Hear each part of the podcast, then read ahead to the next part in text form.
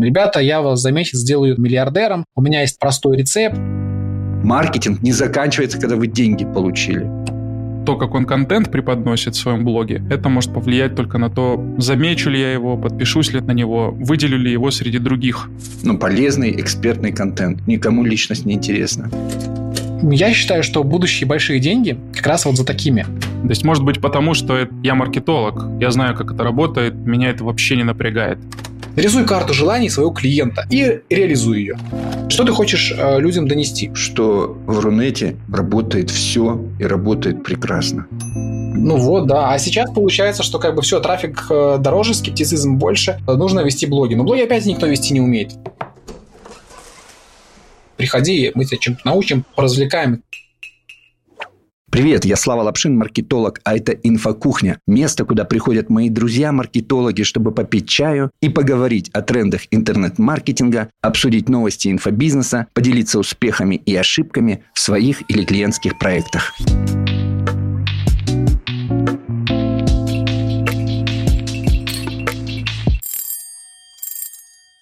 Ну что, друзья, предлагаю начать с новостей, которые были на этой неделе, а именно GetCourse и продамус. А что с ними случилось?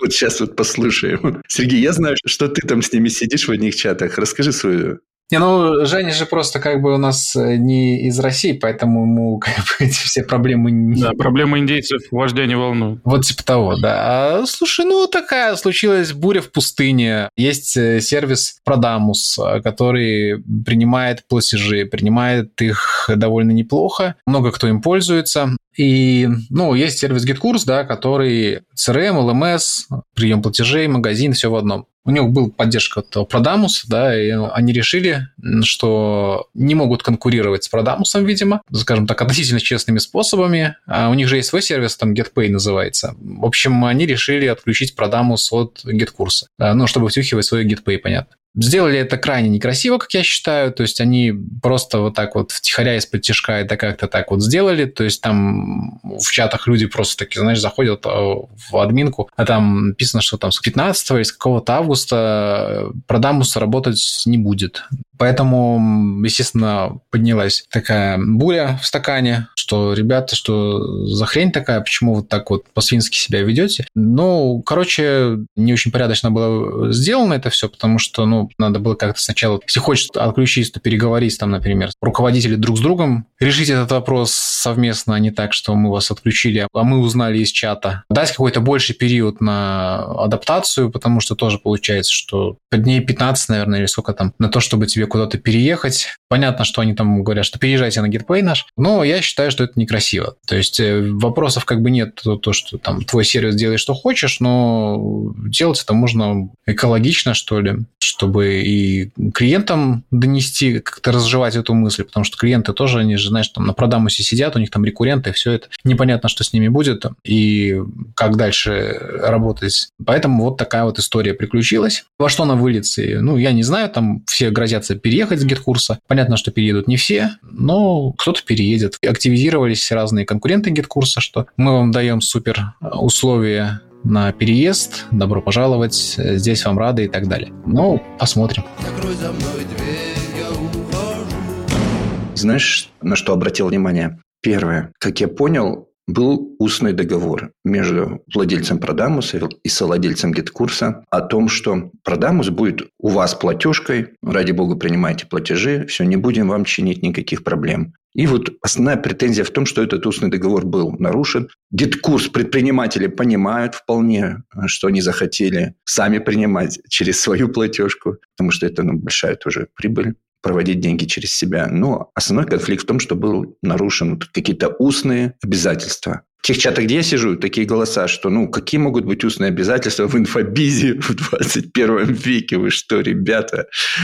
Ну, обязательства, они, конечно, могут меняться. Другой вопрос, что просто, ну, а как-то это было сделано, на мой взгляд, некрасиво во-первых, этот вопрос надо было решить сначала совместно, с кем эти договоренности были, что, ну, мол, ребят, понимаете, все, давайте расходиться, потому что нам стало невыгодно с вами сотрудничать. Вот. А так получается, что они в одностороннем порядке просто выкатили это все и дали там минимум времени и, ну, как-то вот не объяснили толком ничего. Ну, потому что большие, потому что основной игрок на рынке, можно сказать, почти монополист и считает, наверное, видимо, что ничего страшного, буря в стакане побурлит, через недельку перестанет, а никаких последствий ни репутационных, ни даже финансовых не будет. Вот, наверное, такой был расчет. Ну, возможно. Как ты считаешь, как человек, который уже больше 10 лет в инфобизе, устные договоренности важны или ради интересов бизнеса можно забить иногда на них? Устные договоренности, они важны, конечно, просто что они могут тоже расторгаться, вот, если кого-то что-то не устраивает. Нельзя говорить, что ты о чем-то договорился, да, и потом всю жизнь ты у меня там а, раб лампы такой, знаешь. Так тоже, конечно, нельзя, просто, ну, надо это все более, скажем так,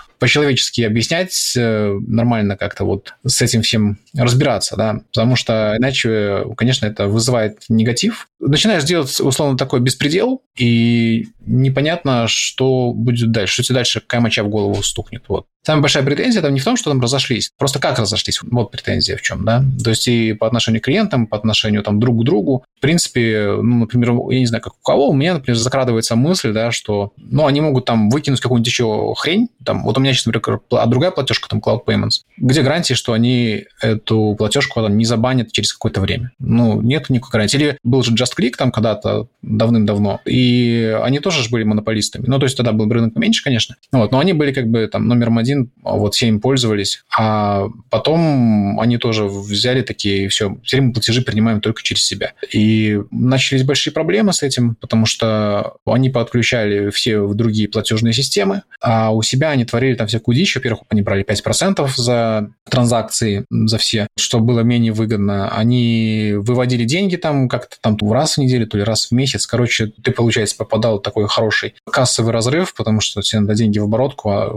они не у у Just Click где-то там вот зависли. Короче, они поступили тоже тогда, я считаю, по-свински, ну и не удержали рынок. Поэтому, ну, не знаю, у GetCourse, наверное, конечно, там с его инвесторами такого не случится, да, то есть там на плаву их в любом случае поддержат, но я для себя решение уже принял. Не в пользу GetCourse, скажем так.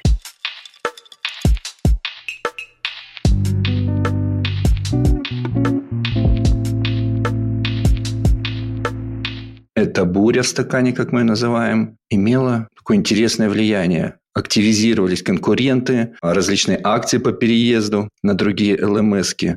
Я даже порадовался, потому что то, что сделал Axel, это а, безлимитный тариф вечный. Что ты, кстати, о нем думаешь? Ну, потому что говорят, это нереально, это что-то из области фантастики, такой в тариф продавать. Я об этом думаю, что это может быть точно так же нарушено, как GetCourse с Продамусом. В одном из чатов а, кто-то написал, что, ребята, вот дайте гарантию, например, там, в миллион долларов, что это не отменится, вот каждому. Ну, они как бы такие... мы, так хорошие условия даем, чем нам еще гарантии козыряете. Ну, то есть понятно, что бесплатного ничего не бывает. То есть если что-то бесплатно, значит кто-то за это платит. То есть либо платит условно владелец, либо же это потом будет размазано на будущих клиентов, ну или на текущих клиентов. Кто-то за это все равно должен заплатить. И как мне кажется, вот прям безлимитная, бесплатная история, ну, она не очень хорошая. Ну, то есть э, я бы все-таки, ну, может, дал это, например, на год, а дальше какой-нибудь там lifetime скидку на там, условно, 50%, но чтобы хотя бы тебе окупались эти клиенты. То есть, ладно, ты на них ничего не зарабатываешь, но чтобы хотя бы они тебе окупались. Потому что представь себе ситуацию, что там через лет 5 отожмется там хорошая доля рынка в пользу этого сервиса, да, и получится опять, что они начнут диктовать условия, что скажут, что все как бы нам невыгодно, поэтому давайте мы вас переведем на общий тариф. Оно, конечно, не страшно, да, потому что и так общие тарифы были 5 лет на шару пользовался, но как бы осадочек все равно неприятный, потому что тебе обещали это бессрочно. Как Дмитрий Юрченко про это говорит, что, во-первых, будет про функционал за дополнительную плату. Мы, говорит, будем их монетизировать. Во-вторых, вот эти вот мощности сейчас все дешевеют, дешевеют. В-третьих, Да, будет размазано за счет других пользователей. Говорит, я выдержу эту нагрузку. Приходите бесплатно в течение сентября, регистрируйтесь и навсегда получайте аккаунт. Типа выдержим. Ну, короче, я очень вот скептически отношусь к каким-то вот пожизненным таким историям, которые тебе стоят денег. Когда, когда денег тебе это не стоит, то как бы окей. То есть там, например, ты продал курсы в записи, да, и э, люди им пользуются или не пользуются. Ну, то есть там это тебе особых денег не стоит, потому что, ну, что там, человек э, аккаунт завел себе и все. То есть э, когда ты его там с поддержкой, да, там есть расходы. Когда ты в записи продал там что-то, ну, как бы ты можешь его и бесплатно дать, тебе это особо на твою выручку не повлияет. А вот здесь, получается, это же все-таки поддержка и, как ты правильно говоришь, и сервера, и потом, ну, когда их много, да, они какую-то нагрузку создают, потому что, если там какой-нибудь крупный проект переехал, да, ну, соответственно, ему, скорее всего, выделенный сервер какой-то нужен. То есть оно не критично, когда там один-два человека, да, но если, допустим, вот переедут, например, человек, там, ну, не знаю, там 200.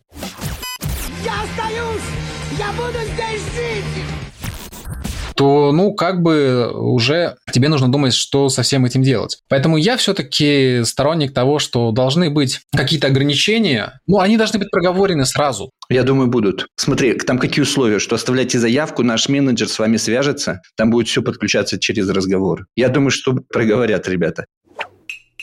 Жень, э, я слышал, что в Украине тоже в фонде не так-то просто принимает платежи. Расскажи, как у вас с приемом платежей? В фонде это зло, это просто вот ад на земле. Я пользовался Wayfo Pay. Только когда Wayfo Pay, у них была пауза с получением лицензии, перевыпуском лицензии от Национального банка Украины, просто пришлось перейти на фонде. И я около недели пытался подключиться. У них все, все что-то там глючит, все не работает, документы по 150 раз перепроверяются до каждой черточки. В общем, еле-еле подключился, это уже ад. И потом это неудобно в использовании. Там нет столько инструментов, сколько в Wayfo Pay. Там, например, если в Wayfo Pay мне сегодня заплатили, то завтра утром деньги у меня уже на счету ну, предпринимателя ФОП. А в фонде я жду три дня, пока мне деньги придут. Ну и много таких нюансов. Поэтому я прям рад, что Wave Pay снова в строю, и я вернулся вообще просто бежал оттуда, позабыв обо всем, что называется.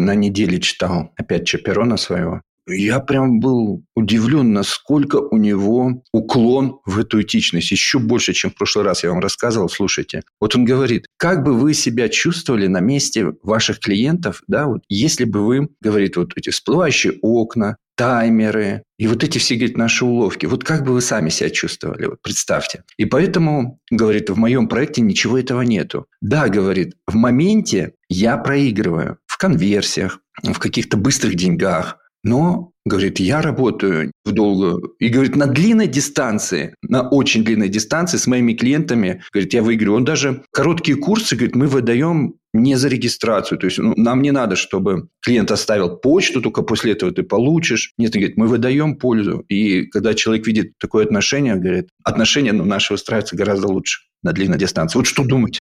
Это ж не новая штука. Тот же Рассел, например, он, когда о своих воронках пишет в доткоме и в курсе OneFunnel он говорит, что, ну, к примеру, есть воронка захвата, лид-воронка, когда он говорит, есть две схемы. Вы можете поставить какую-то страницу захвата, на которой написать вкусный заголовок, вызывающий любопытство, типа, как добиться такого-то результата за такое-то время без таких-то вот проблем. Чтобы узнать, получите доступ, поставьте электронную почту. Человек оставляет электронную почту, и на следующей странице ему выдается там мини-курс, там кейс или все что угодно получается бесплатная полезность за контакт. Но он говорит, вы можете сделать и обратную страницу захвата. Это вот то, о чем ты рассказал. То есть мы сначала человеку даем полезное видео, кейс, мини-курс, и только потом, если он получил от этого ценность действительно, тогда он там оставляет какой-то контакт и переходит дальше в воронку. То есть это как бы не новая вещь, просто каждый маркетолог, каждый владелец своего бизнеса, проекта, он выбирает для себя свой метод, свой путь, так сказать.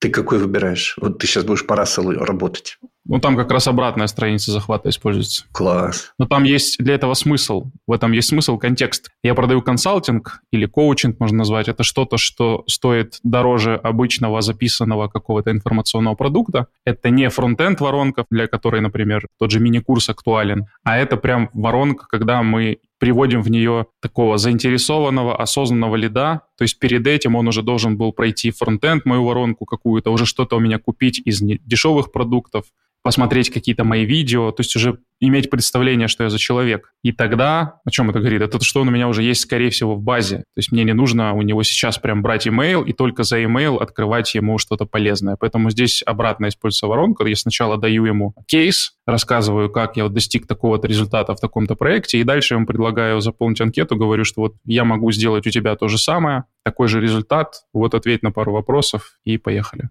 Прикольно.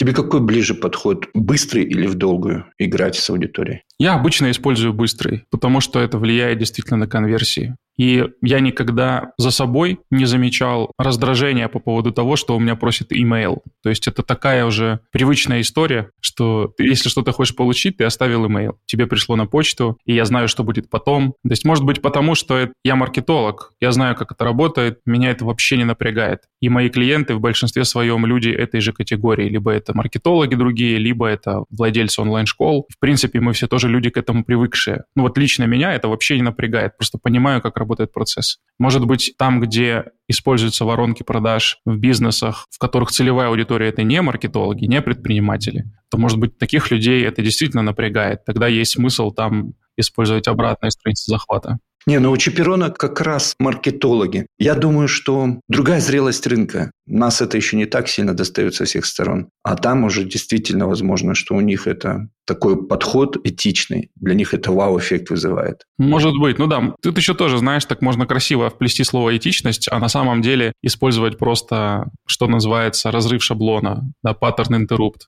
То есть он называет это просто типа, что вот я этичный, я этичный, а на самом деле он знает, как работает маркетинг, и он понимает, что если все берут имейлы вначале, а потом выдают инфу, я буду выдавать инфу, а потом брать имейл, я выделился, я разорвал шаблон, я крутой, я привлек внимание нужной аудитории. Сергей, ты как работаешь? Я-то пока своего ничего не продаю, хотя вот я за эту неделю, как и говорил, да, вот э, сделал лид-магнит чужими руками. Я вообще всю неделю просто проторчал на озерах, и работать было прям не совсем удобно. Но у нас есть коворк, я сделал лид-магнит лид-магнит, ну как лид-магнит, продавать будут лид-магнит, за донаты попробую продавать его просто. И э, сделал сейчас вот в Варде тоже sales, его надо тоже перенести будет. Там, ну, у меня сейчас просто тоже такой момент, я сейчас дом свой продал, да, вот переезды, перелеты, прям сложно сесть немножко поработать. Я надеюсь, что уже там к концу августа мы осядем и будет уже чуть попроще. А так, что касается подхода, ну, э, на самом деле надо смотреть э, по тому, что тебе выгодно, потому что, знаешь, вот для меня там вот все эти понятия там этичный, неэтичный, приносит это деньги или не приносит это деньги. То есть, если человек говорит, что вот я за этичный подход и так далее, то, скорее всего, какой-то другой подход, который он считает неэтичным в его понимании, он э, денег приносит не так много, например, да, или удерживает не так сильно аудиторию. Есть же, например, там Дмитрий Румянцев, белая конфа у него есть, какой-то курс, да, и он прям, у него позиционирование, что без манипуляций, без воды и так далее. Ну, мне это, конечно, как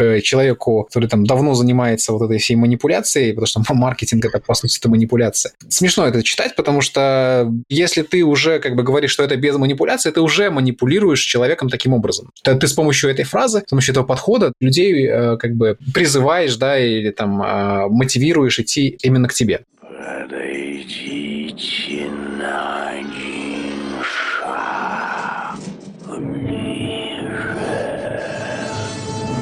Поэтому я считаю, что вот прям без манипуляций продаж вообще не бывает, вообще взаимоотношений не бывает. То есть все люди манипулируют друг другом, и это просто человеческая природа. Это, во-первых. Да? Во-вторых, вся история про этичность, это все тоже очень условно. Потому что в одной аудитории, да, действительно, там могут всех задолбать эти таймеры, всех задолбать лид-магниты, еще что-то, да, то есть они уже как бы наелись этим, и, соответственно, им нужно поменять подход. Но это ты просто меняешь подход и говоришь, что, ребята, а я этичный, личный, я сначала вам покажу, расскажу, дам попробовать, а потом вы мне можете заплатить. То есть, ну, вопросов нет. Если это для тебя выгоднее, то вопросов нет. Но, с другой стороны, может быть другая аудитория, для которой это будет невыгодно, да, потому что, ну, например, аудитория менее осознанная, аудитория там более широкая, да, то есть они пришли, твой ролик посмотрели, ну да, вроде окей, вроде прикольно, но, скажем так, они не совсем еще осознают, вот как по лестнице Ханта, да, они еще не совсем осознают, не совсем понимают, да, что им нужно, что бы они хотели, они еще не совсем прогрелись. И они посмотрели ролик и ушли. А что дальше получается? Ну, дальше ты потерял человека, да, то есть ты потерял его контакт. То есть, ну да, может там где-то там ретарги там догнать, еще как. Но, по сути, ты потерял его контакт. И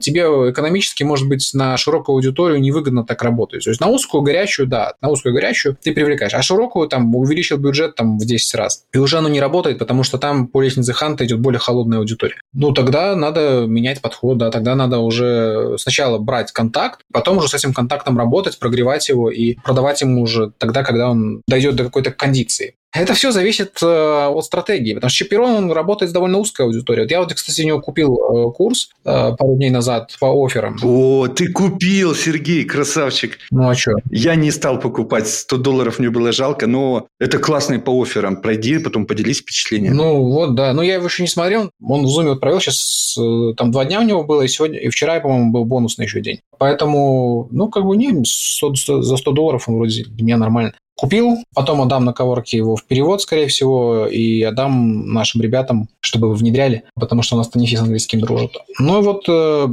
что скажу, ну, очень классно продавал, да, там прям серия писем шикарная была. Я бы у него и так купил, то есть я у него и так до этого все покупал, там и автореспондер Madness когда-то давно, потом этот был email Mastery какой-то там у него был, ну, это реинкарнация автореспондер Madness. Потом он сделал там программу за 500 долларов, где все эти, все, там у него три, три курса, которые он соединил соединил. Но у него все очень доступно, вот, у него есть свой, как бы, такой подход. Подход у него, ну, как ты говоришь, этичный, да, но у него, знаешь, у него подход именно работы, знаешь, нашинковывать аудиторию узко, прямо узко. У него был текстовый курс где-то года два назад, я не помню, я тоже покупал, но он не закончился, там было, по-моему, 6 или 7 занятий, но он не закончился, потому что он делал в соавторстве его с одним датчанином, а тот датчанин, короче, после седьмого, седьмого занятия помер. И он сказал, что, ребята, ну, как бы я не могу вести этот курс, потому что как бы кейсы, которые были в этом курсе, там вот этот датчанин все давал, поэтому он предложил кому, ну, кто хочет вернуть деньги, кто не хочет просто как это, как память этому человеку сделать. Но у него там просто вот тоже был подход, да, что вы берете какой-нибудь вот широкий, широкий рынок прям, вот вот он показывал, что они выпускали масло для бород, когда вот появилась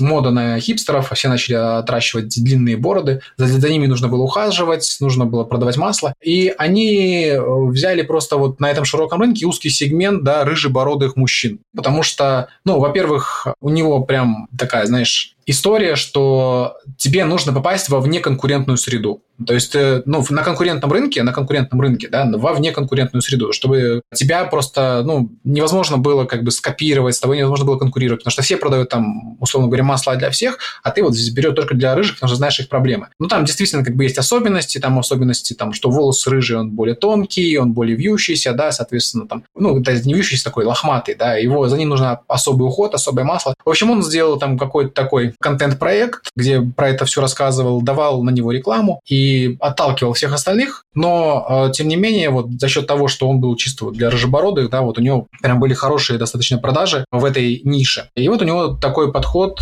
э, что нужно брать какую-то узкую аудиторию на широком рынке, становиться в ней лидером, ну и дальше, э, дальше работать. Вот в принципе, Чиперон, он, у него даже, даже называется там как-то проектом Teeny Little Business, да, что-то такое. То, то есть э, бизнес такой спокойный, небольшой, вот, но где ты можешь э, условно выгребать всю аудиторию, быть для них там гуру и так далее. Очень классный подход. Ну да, классный подход, да. Ты топишь тоже за маленькие сегментированные такие бизнесы, проекты. Я не то чтобы за них топлю, мне сам подход, конечно, нравится, да, но в российском интернете, скажем так, это сделать чуть сложнее за счет того, что аудитории меньше. То есть, когда там ты э, делаешь для, условно, рыжебородых мужчин на англоязычную аудиторию, у тебя, в принципе, может быть все хорошо. Вот. В русскоязычной тут надо тоже осторожно к этому подходить, потому что если ты возьмешь какой-нибудь узкий сегмент, но он будет настолько узким, что просто ты не выгребешь больше, то с этим будет проблема.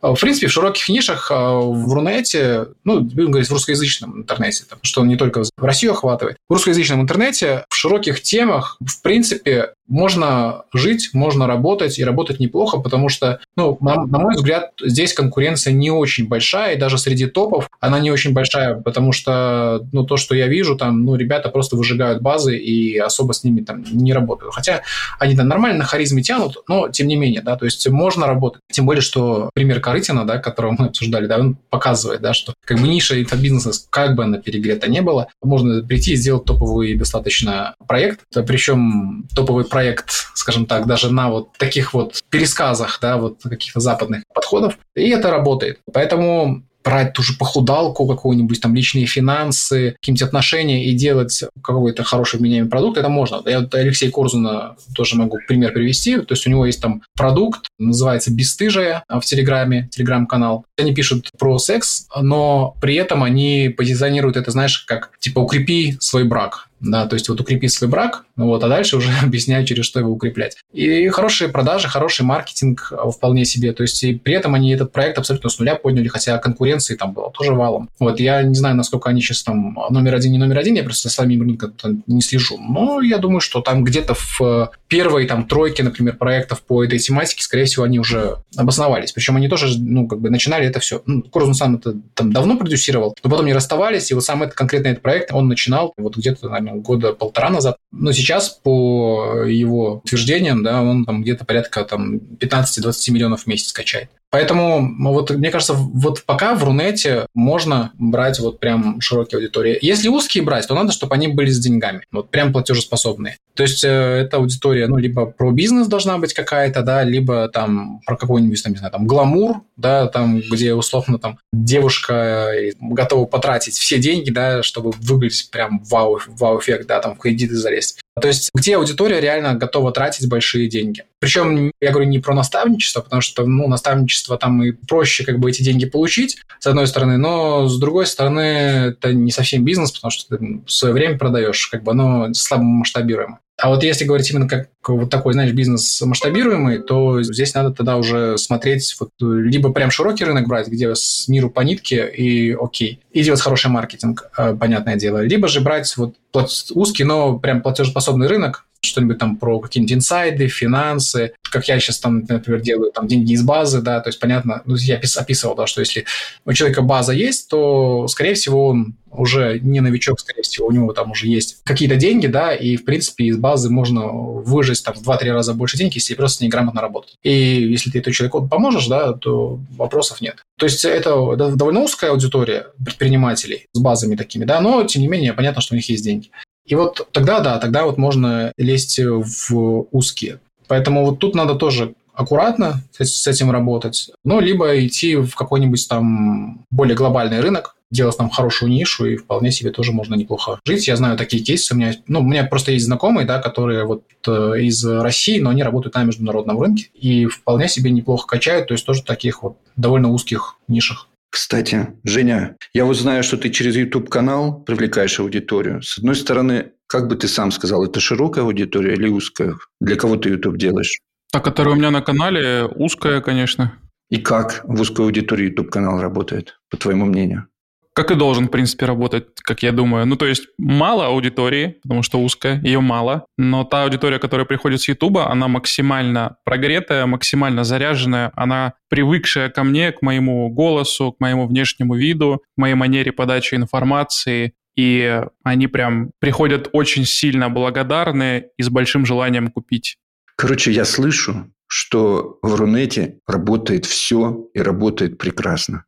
Ну, просто вот даже я говорю, что вот есть у меня вот лично да, знакомые кейсы, да, которые просто из ничего становятся топчиками. Причем на уже конкурентных довольно рынках. И за счет чего? За счет просто хорошего маркетинга. Там, там не вау-вау маркетинг, он просто хороший, да, то есть потому что смотри, вот если посмотреть, я как-то описывал, да, у себя, что если посмотреть на развитие инфобиза в России, то, что я, по крайней мере, видел. То есть сначала был классный маркетинг. Прям э, в там, нулевые, там, 2006-2007, когда я только начинал, да, был прям классный маркетинг. То есть мы, опять же, брали там всех этих Фрэнка Керна, Джеффа Уокера, Кеннеди и так далее, и всех их смотрели, переводили, короче, скидывались и делали прям вот там крутые рассылки какие-то, там заморачивались с копирайтингом, еще с чем-то. То есть прям очень-очень сильные были заморочки. Но а почему они были? Да, потому что трафик было добывать очень сложно. То есть, э, во-первых, не было еще смартфонов, люди сидели с компов. Во-вторых, ну, не было каких-то там вот э, таргетов, еще чего-то, то есть там Яндекс Директ только начинался, и там конкуренция вообще была нулевая, но на какую-то нишу типа там про маркетинг там вообще невозможно было что-то делать. То есть я делал там партнерки, например, там по английскому, потом по здоровью, я крутил партнерки. Я тогда вот вообще ничего не соображал в Яндекс Директе, но за счет того, что там, там просто не было никакой конкуренции, да, то есть а мне эти партнерки там приносили по 3, по 5 тысяч долларов каждая в месяц.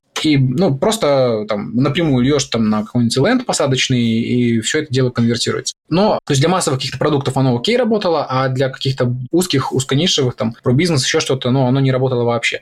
Потом только начали появляться эти все ВКонтакте и так далее. То есть единственный способ э, рекламы был – это сарафанка. То есть вот у тебя есть база, у меня есть база, там еще у кого-то есть база, да, то есть все перекрестные там запуски работали хорошо, потому что там соцсетей же тогда тоже толком не было, то есть ВКонтакте только появлялся, там спам один был. И, ну, за счет чего ты мог выезжать? Только за счет классного маркетинга, все, то есть ты хорошо пишешь, ты хорошо делаешь оферы, и за счет этого у тебя все работает. А потом где-то там, когда появились там в 2011-2012 году уже там таргеты ВКонтакте, нормально там РСЯ уже раз, развилась и так далее, то туда уже поперли люди. А еще был кризис 2008 года, который поменял взгляд на интернет для многих предпринимателей. Туда уже пошли люди, начали развиваться эти рекламные площадки, и как-то за счет того, что трафик был дешевый, да, люди просто подзабили на это. То есть э, и подзабили вот на маркетинг, на все это, да, то есть вот они такие, блин, качай, качай, качай. Ну, знаешь, вот как там нефть, условно говоря, открыл скважину новую, ты туда палку воткнул, она просто льется. То есть не надо ничего вообще делать. И оно работало оно работало и работало хорошо, то есть там человек абсолютно, там, много скама было, там много там всяких вот этих мошенничеств началось там. И это работало. Вот, в принципе, за счет этого как бы работал тот же там БМ, да, то есть, потому что у них там, ну, как бы, я не знаю, какой у них там маркетинг был, то есть там харизма была, да, ну, вот там какие-то там супер письма, чтобы они писали, там какие-то лендосы, нет, ну, просто вот какой-то там продукт, приходи, мы тебя чем-то научим, поразвлекаем. Потом это все начало делать, ну, конкуренция, понятно, стала больше, да, у людей скептицизм стал выше, и началась такая история, что давайте мы сейчас не будем уже вот эти вот там воронки одноразовые выжимать, да, а будем просто уже делать какие-то блоги, какие-то сторис, еще что-то, да, потому что, ну, вот у меня даже пример есть с одного моего знакомого, ну, делал курсы по WordPress. Ну, курсы такие, общеобразовательные, то есть там как сделать блог, еще что-то. И он в 15, 16, 17 году просто там по 5-6 миллионов в месяц колотил себе конверсия у него была там 1 к 5, сделал там какие-то автовебинары такие, абсолютно не по канонам, как говорится, да. В рекламу запускал, тоже, знаешь, как там в автоматическом режиме, там без настроек, без ничего. Но у него это конвертилось, потому что как бы время такое было. И он с базой вообще не работал, то есть вообще. То есть я у него спрашиваю, слушай, какой у тебя база там? Он говорит, ну там тысяч под 150. Я говорю, слушай, а что ты вообще ничего не продаешь? Да, да, с базой не работали. Первый продукт продавали и все, и до свидания. Это факт. Ну вот, да. А сейчас получается, что как бы все, трафик э, дороже, скептицизм больше, нужно вести блоги. Но блоги опять никто вести не умеет, потому что как они ведут блоги? Посмотри, то есть там заходишь в блог чей-нибудь, а там просто такая выставка тщеславия. Вот, посмотрите, я какой, вот я там, не знаю, на Мальдивах, вот мы тут э, с семьей вышли погулять. Нахрен мне это тебя читать вообще, дорогой? Вот, а они там тоже там таргет этот все, там закупы делают. Но они могли бы гораздо больше делать денег, если бы они просто нормально работали с этой базой своей. То есть, если бы они работали с нормальной аудиторией,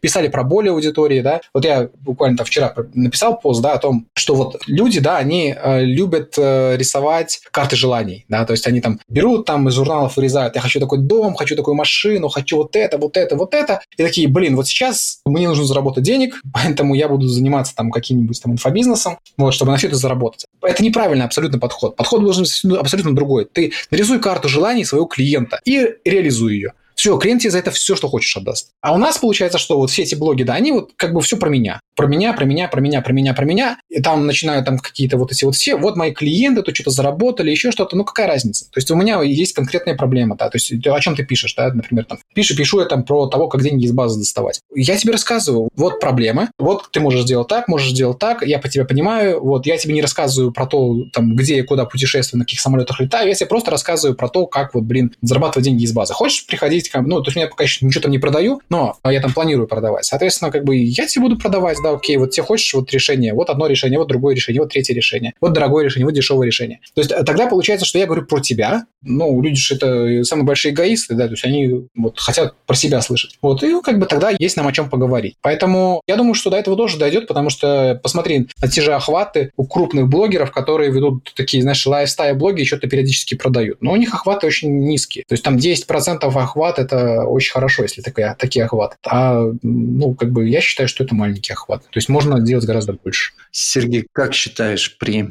ведении блога, при работе с базой, вот то, о чем ты говоришь, сколько стоит говорить о себе? То, что большие блогеры говорят, что надо прогревать к своей личности. Что ты об этом думаешь? Слушай, ну если ты показываешь себя как э, норм э, человека, который может решить их проблемы, то ну, хочешь хоть постоянно говори о себе. Вопрос, как ты говоришь о себе? Что ты хочешь э, людям донести? О своих ценностях, принципах, чтобы повысить доверие. Это вторично. То есть принципы ценности это вторично. Там, смотри, допустим, да, у меня, у меня там болит зуб, вот, я хочу его вылечить. Вопрос, я пойду к врачу, который прям профессионал, который мне вылечит, но который вообще с моими ценностями не совпадает, или я пойду к врачу, который вот только вчера выпустился из медучилища, но он прям вот душа, душа, душа, душа, но он может мне там, не знаю, там просверлить челюсть, э, без, не вколов заморозку. Вот такой как бы вот риторический вопрос. Поэтому э, вот все, конечно, да, знаю, сейчас очень модно там качать там софт-скиллы и так далее, но я все-таки убежден, да, что твои софт-скиллы это просто, знаешь, вот как, как десерт. То есть, если ты совпадаешь по ценностям, и ты профессионал, окей. Но если ты совпадаешь по ценностям, ну, ты как бы хрен пойми кто, и вообще ты мне помочь не можешь, ну, возможно, я тебя читать буду, да, вот потому что вот классный чувак. Но покупать у себя, извини, ты решить мою проблему не можешь. То есть, я тебе не могу доверить, условно говоря, там, свое здоровье. Ну, эксперт это по умолчанию должен должен быть. Это да, даже не, даже не говорим об этом. Вот понимаешь, вот в, том, в том-то и фишка, да, что чтобы понять, что ты эксперт, ты должен вести себя как эксперт.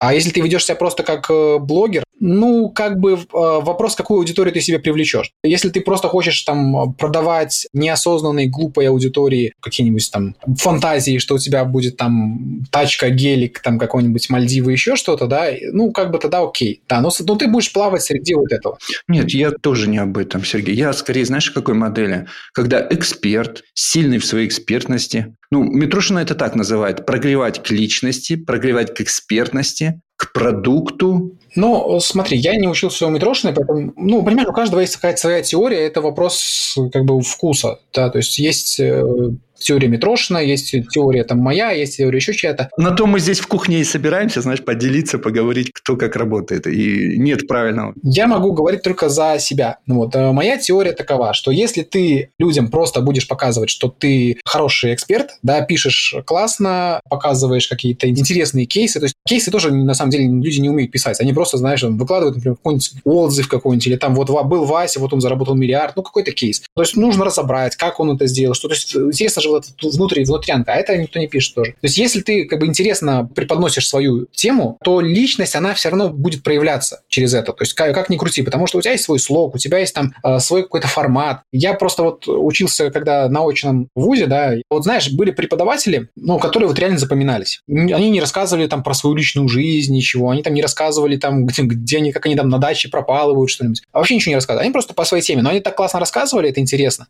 что через это проявлялась личность. Они могли там где-то пошутить, там, да, они там могли где-то там поприкалываться. Вот они могли какую-то сложную э, для себя тему разложить на какие-то там, знаешь, такие простые атомы, что ты, там, не знаю, там, через, через, там, не знаю, через бутерброд, там, вот представим бутерброд, да, и вот, вот это, вот это, вот это, вот это, вот это. И ты понимаешь, что одно дело ты видишь в учебнике какую-то сухую теорию, ты пытаешься вообще понять, и другое дело тебе там чувак возле доски через бутерброд это рассказал, и ты все понял. Понятное дело, что личность в этом случае все равно проявляется. Тебе не нужно как бы пытаться еще выпрыгнуть из штанов. У тебя, ты уже понимаешь, что этот человек не похож на то, что ты до этого видел. И хороший эксперт это не тот, который, знаешь, вот прям много всего знает. Хороший эксперт это который может простыми словами объяснить тебе что-то сложное. И когда ты понимаешь это сложно через простые слова, то, соответственно, ты этому эксперту начинаешь доверять. А когда сыпят очень много там сложных терминов и так далее, то ты понимаешь, что вроде бы, может, он и шарит, но тебе будет с ним тяжело, прям тяжело. Сложно, сложно, сложно. Почему так сложно?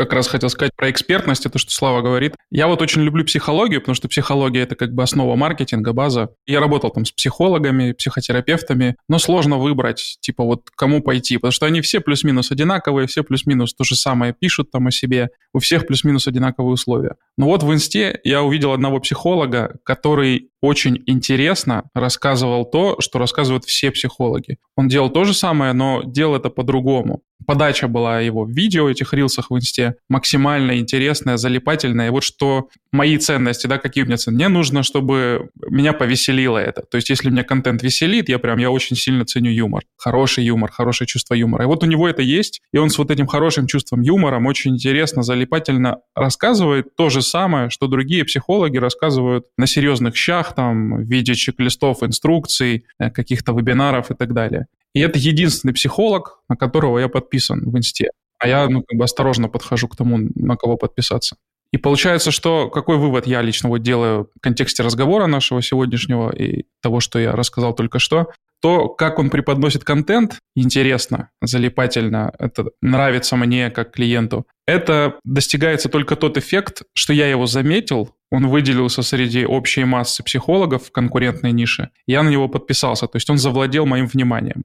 Но эксперт ли он, это я смогу узнать только когда воспользуюсь его какой-то услугой, например, приду к нему в личную работу или там в какую-то мастер-группу, или там куплю какой-то его курс, тогда я только смогу оценить уровень его экспертности. А вот то, как он контент преподносит в своем блоге, это может повлиять только на то, замечу ли я его, подпишусь ли на него, выделю ли его среди других. Ну, смотри, здесь такой момент, то, что я вижу, да, вот есть два типа э, людей, которые вот публично что-то ведут, ну, вот в инфобизнесе. Есть прям жесткие эксперты. Вот жесткие эксперты, они довольно такие сухие ведут э, блоги, да, или там рассылки у них такие суховатые. Они чисто вот по теме, последовательно раз, два, три, и э, ты там условно в дамках. На мой взгляд, такие эксперты хорошо заходят такой более профессиональной аудитории. Например, если я считаю, что про маркетинг, мне, меня не нужно развлекать. Ну, хорошо, если там у человека хороший слог, я вопросов не имею. Вот. Но для меня это не столь принципиально. То есть я все равно буду человека считать, то есть я вижу, что он прям классный.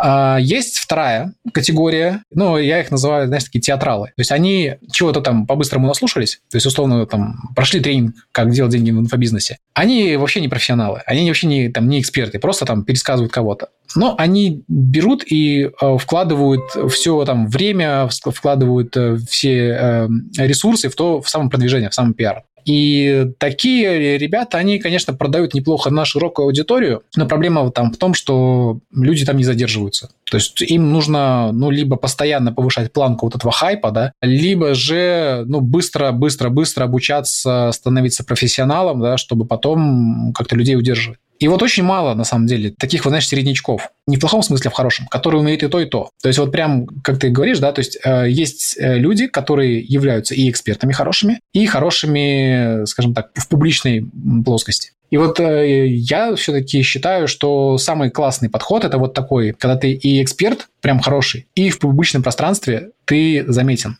ты прям вот э, вкладываешься в это, вот, ты умеешь там нормально писать, нормально говорить, какие-то у тебя в голове есть вполне себе осязаемые мысли, да, не то, что ты там, знаешь, там, словесный понос просто э, э, обо всем и ни о чем. Еще и вышивать могу, и на машинке тоже и вот я считаю, что будущие большие деньги как раз вот за такими. Потому что хороший твердый эксперт, но который не умеет нормально себя преподносить, он тоже без денег не останется на самом деле. Ну, его всегда будут профессионалы к нему относиться с уважением, его там что-то покупать, слушать. Но это будет такая, знаешь, прогретая узкая прослойка уже. Те, кто такие балабольчики, ну, скорее всего, на них со временем будет какая-то аллергия. Ну, то есть, либо им нужно будет постоянно, постоянно как-то вот повышать этот градус, да, чтобы э, постоянно, знаешь, людей э, держать в таком эмоциональном состоянии. Но долго это делать тоже сложно. То есть, ты либо выгоришь, да, либо люди выгорят, потому что, ну, как бы, вот эта вот клоунада, да, она как бы до определенного времени работает. Приведи примеры, Сереж, я не понимаю, это кто такие балабольчики, что за клоунада, это кто такие? Балабольщики клоунада – это когда человек э, сам экспертом не является, но он довольно-таки активно, агрессивно привлекает аудиторию, дает им какие-то простые советы, простые рецепты, то есть там условно там, ребята, я вас за месяц сделаю миллиардером, у меня есть простой рецепт, я это буду сделать в виде реалити-шоу, Короче, это такой, знаешь, подход хайповый такой, да? Мы-то таких и, наверное, и не говорим, да. Мы понимаем, что это. Ну, они есть, их довольно много, таких ребят. То есть э, их много, и э, я к тому говорю, что потом со временем у людей просто начинается на них аллергия, и вот если кто-то хочет действительно вот прям хорошо, хорошо, хорошо зарабатывать, это нужно вот совмещать эти две компетенции. То есть, с одной стороны, быть классным экспертом в том, что ты знаешь, а с другой стороны, подавать себя как-то вот аутентично, да, подавать себя с каким-то вот таким интересным подходом, чтобы люди, ну, на тебя подсаживались. Не все, а вот именно тем, кому ты заходишь. Вот, наверное, это и есть там твои ценности. Я единственное, что мне не очень заходит, да, когда ты начинаешь вот ценности какие-то либо себе выдумывать, либо их проявлять настолько сильно, что твоя экспертиза уходит на какой-то задний план. Вот есть люди, которые перегибают палку. То есть, на мой взгляд, ценности нужно транслировать и желательно невербально. То есть, э, если ты там, твоя ценность семья, да, то, соответственно, ты ведешь какие-то свои заметки, да, но ты не говоришь там, что у меня там большая семья или еще что-то, да, то есть там ты можешь просто там сделать какую-нибудь фоточку на фоне семьи, да, и дальше там ввести какую-то свою профессиональную заметку. Люди уже поймут, что ты семейный человек, да. Если у тебя ценность роскошь, да, соответственно, ты можешь там, не знаю, там, делать какие-то гламурные фотографии, но, опять же, не писать там, смотрите, какой я классный, а просто писать по своей нормальной теме. То есть через мета-сообщения вот такие, да, можно вполне транслировать свои ценности, даже не пытаясь о них говорить. Потому что, ну, люди, они прекрасно понимают, просто считывая вот эти вот вещи. Но, опять же, это я не скажу, что это там истинно верное мнение, это мой подход, который мне больше нравится. Ну, это круто. Сергей, то, что ты делишься, это круто. Мне это очень интересно. Я тоже тогда расскажу свой подход. Я считаю, что привлечение acquisition. Это однозначно на пользу. Ну, полезный экспертный контент. Никому личность не интересна. Если мы будем говорить об удержании, уже о работе с базой, вот это твоя тема, я добавляю процентов 20, наверное, немного ценностей, своих принципов жизненных своего мышления, делюсь базой. И в моем случае это работает. Люди следят за мной в том числе. Им нравится моя саморефлексия, когда я делюсь своими затыками, своими преодолениями. Вот я как-то это умею делать, или я научился. Просто выдавать профессиональный контент я могу, но мне это не так интересно. Но, в принципе, я вижу, знаете что, что у нас ключевых моментах похожий подход к работе с базой. Ну, Женя вот он тоже шпарит по пользе. Да, Жень, правильно я за тобой слежу? Твой YouTube-канал, ну, у тебя там исключительно экспертный контент. Ты никакими ценностями не делишься, да, с аудиторией своей? Тебе норм в таком стиле? Мне норм, да. Я в инсте пытался как-то... У Рассела в Traffic Secrets есть там стратегия KJ5 по ведению Инстаграма, которая включает в себя типа, что ты должен рассказывать еще и о своих ценностях. И тогда я пытался в инсте делиться ценностями, там, типа, распределил по категориям, типа, маркетинг, там, воронки, семья, духовность, и все это пытался транслировать. Но я заметил, что это, в принципе, как-то никак на это никто не реагирует. То есть, чтобы была какая-то разница, то я ее не заметил. Э, вот по поводу Рассела, сейчас секунду дополню. Вот если посмотреть на его инсту, то он, ну, как-то прям не сильно много говорит о своих э, ценностях, которые у него реально есть, а он же там и фанатик религиозный, и прям ценность семьи у него прям зашкаливает. В быту довольно тоже такой простой человек, очень, хоть и богатый, да, довольно уже, но в быту он довольно простой, то есть у него нет вот кордона этого пафоса, да, ездит на каком-то там простом джипике, да, там дом у него тоже довольно-таки простой. То есть и мы через это все видим его ценности. Он же не говорит, что ребята, там, не нужны там самолеты или еще что-то, да, но э, через, если если посмотреть его там фотографии, если посмотреть его там какие-то видео, сторис, вполне все понятно. И людям, ну, которые это видят, да, несмотря на то, что он там делится и экспертным контентом, и мотивационным контентом, который как бы не относится к его вот этим вот ценностям, тем не менее люди просекают. Ну, круто, неожиданно под конец посиделок вышли на что-то отличное от прошлого выпуска. Мне это нравится. А ты, Слав, просто это самое, ты можешь потом сначала там сказать, давай, давайте поговорим про это, и будем говорить там, про это. Нет, это вообще не проблема, Сергей, вообще не проблема. Мне нравится, знаешь, чем оно естественнее, тем и круче. Меня эта тема беспокоит, поэтому я, видимо, ее завожу и завожу каждый раз. Потому что я этого Чаперона читаю, он мне мозг, конечно, перекраивает конкретно. Он говорит, ребята, вот надо смотреть не только на маркетинг на свой, но и также на как люди проходят продукт. И если в продукте, говорит, если человек купил, но не зашел в продукт, если он не прошел его до конца, то говорит, это тоже ваши проблемы и очень большие проблемы. Чуть ли не вплоть до того, что деньги э, насильно возвращать таким. Ну, то есть, потому что этот человек, что он будет о вас нести дальше? То есть, он заморачивается даже над этим. Он говорит, или он будет говорить другим, да, что-то там купил, но толком и не смотрел. Или, не дай бог, скажет, что да какая-то ерунда, первый урок и не понравилось. Поэтому, говорит, маркетинг не заканчивается, когда вы деньги получили. Ну, логично. Но опять же, видишь, для тебя это заходит, да, для кого-то это, может быть, не заходит, да. Ну, вот у меня, говорю, что у меня взгляд более такой прагматичный, то есть э, все зависит от ситуации. Да, Сереж, не подумай, что я сейчас это пойду этим путем. Просто он раздвигает мои, мои рамки. Не, можно идти этим путем, почему нет? А, наш рынок еще не созрел для такого подхода, я уверен. У нас еще дикий, дикий запад в этом смысле. Можно еще косить и косить. Гораздо все проще, если говоря прямым языком. Смотри, если ты, планируешь как бы какую-то тему качать довольно долго, то ничто не мешает тебе сейчас это делать, потому что со временем рынок поменяется, да, а когда он поменяется, ну, как бы у тебя уже все готово, чувак, у тебя нормально. Да, мне это близко именно в долгую. Вот я Марию Галантер слушал, она тоже об этих принципах говорила. Она говорила, не надо выбирать быстрые стратегии или долгие. Говорит, иногда деньги нужны быстро. Тогда мы действуем по быстрой стратегии. Уже сейчас нужно. Или что-то протестировать. Но, говорит, параллельно надо выстраивать и долгую стратегию. То есть вот копать вот этот колодец по чуть-чуть, по чуть-чуть, по чуть-чуть, чтобы там через несколько лет времена изменятся, а вы выкопали себе колодец к тому времени. Свой. Так что мне близко такой срединный подход. Да, да, логично.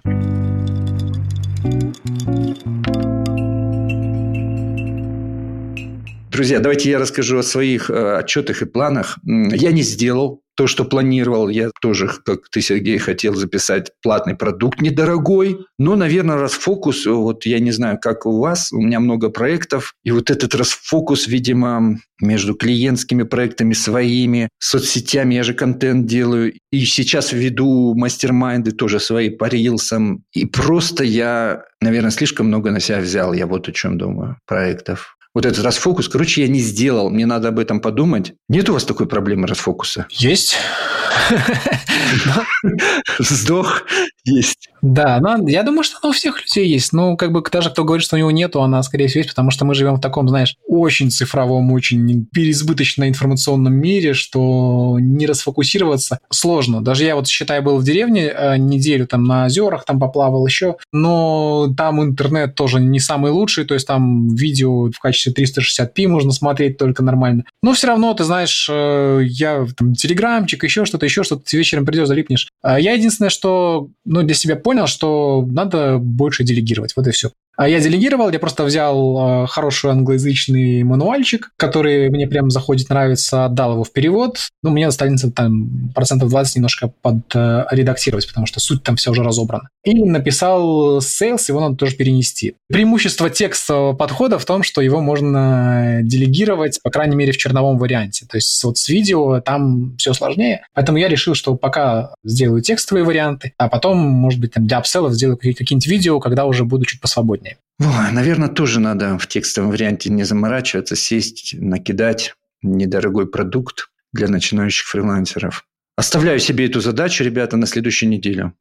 Жень, у тебя как, расскажи, получилось? Ты хотел упаковать офер, насколько я помню, по консалтингу. Да, я хотел по консалтингу упаковать офер, но этого я не сделал, а вместо этого прописал оферы для воронки на консалтинг. То есть я же там, как говорил, прохожу курс High Ticket Secrets Рассела, и вот я дошел до модуля с воронкой и, в общем-то, прописал всю продуктовую линейку, что у меня будет флагманом, что апселлами, что туда будет входить. Вот это все прописано. То есть, в принципе, с этой информацией можно уже начинать делать воронку, а офер по консалтингу можно упаковать чуть позже. Но я все еще прохожу курс, поэтому не хочу как-то опередить события. В общем-то, досмотрю и тогда сделаю. А у меня еще, знаешь, какая проблема есть с поводу расфокуса? Проблема в том, что я покупаю очень много всяких продуктов. Вот сейчас Чаперона купил, а я как бы вот, ну, есть авторы, э, которых я просто покупаю по умолчанию все. То есть вот, кстати, вот по, по поводу игры в долгую доверие. Чаперона прям это хорошо есть. Вот работает, да?